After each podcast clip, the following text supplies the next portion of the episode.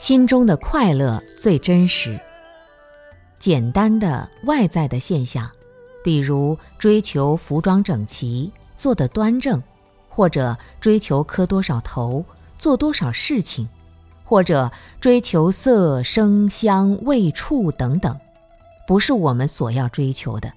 我们一定要回归自己的心灵。你向外追求的这一切，将来充其量也只是带有痛苦的快乐，并不是真正的快乐。要想追求真正的快乐，一定要回光返照，看到自己的内心世界，从这里开始。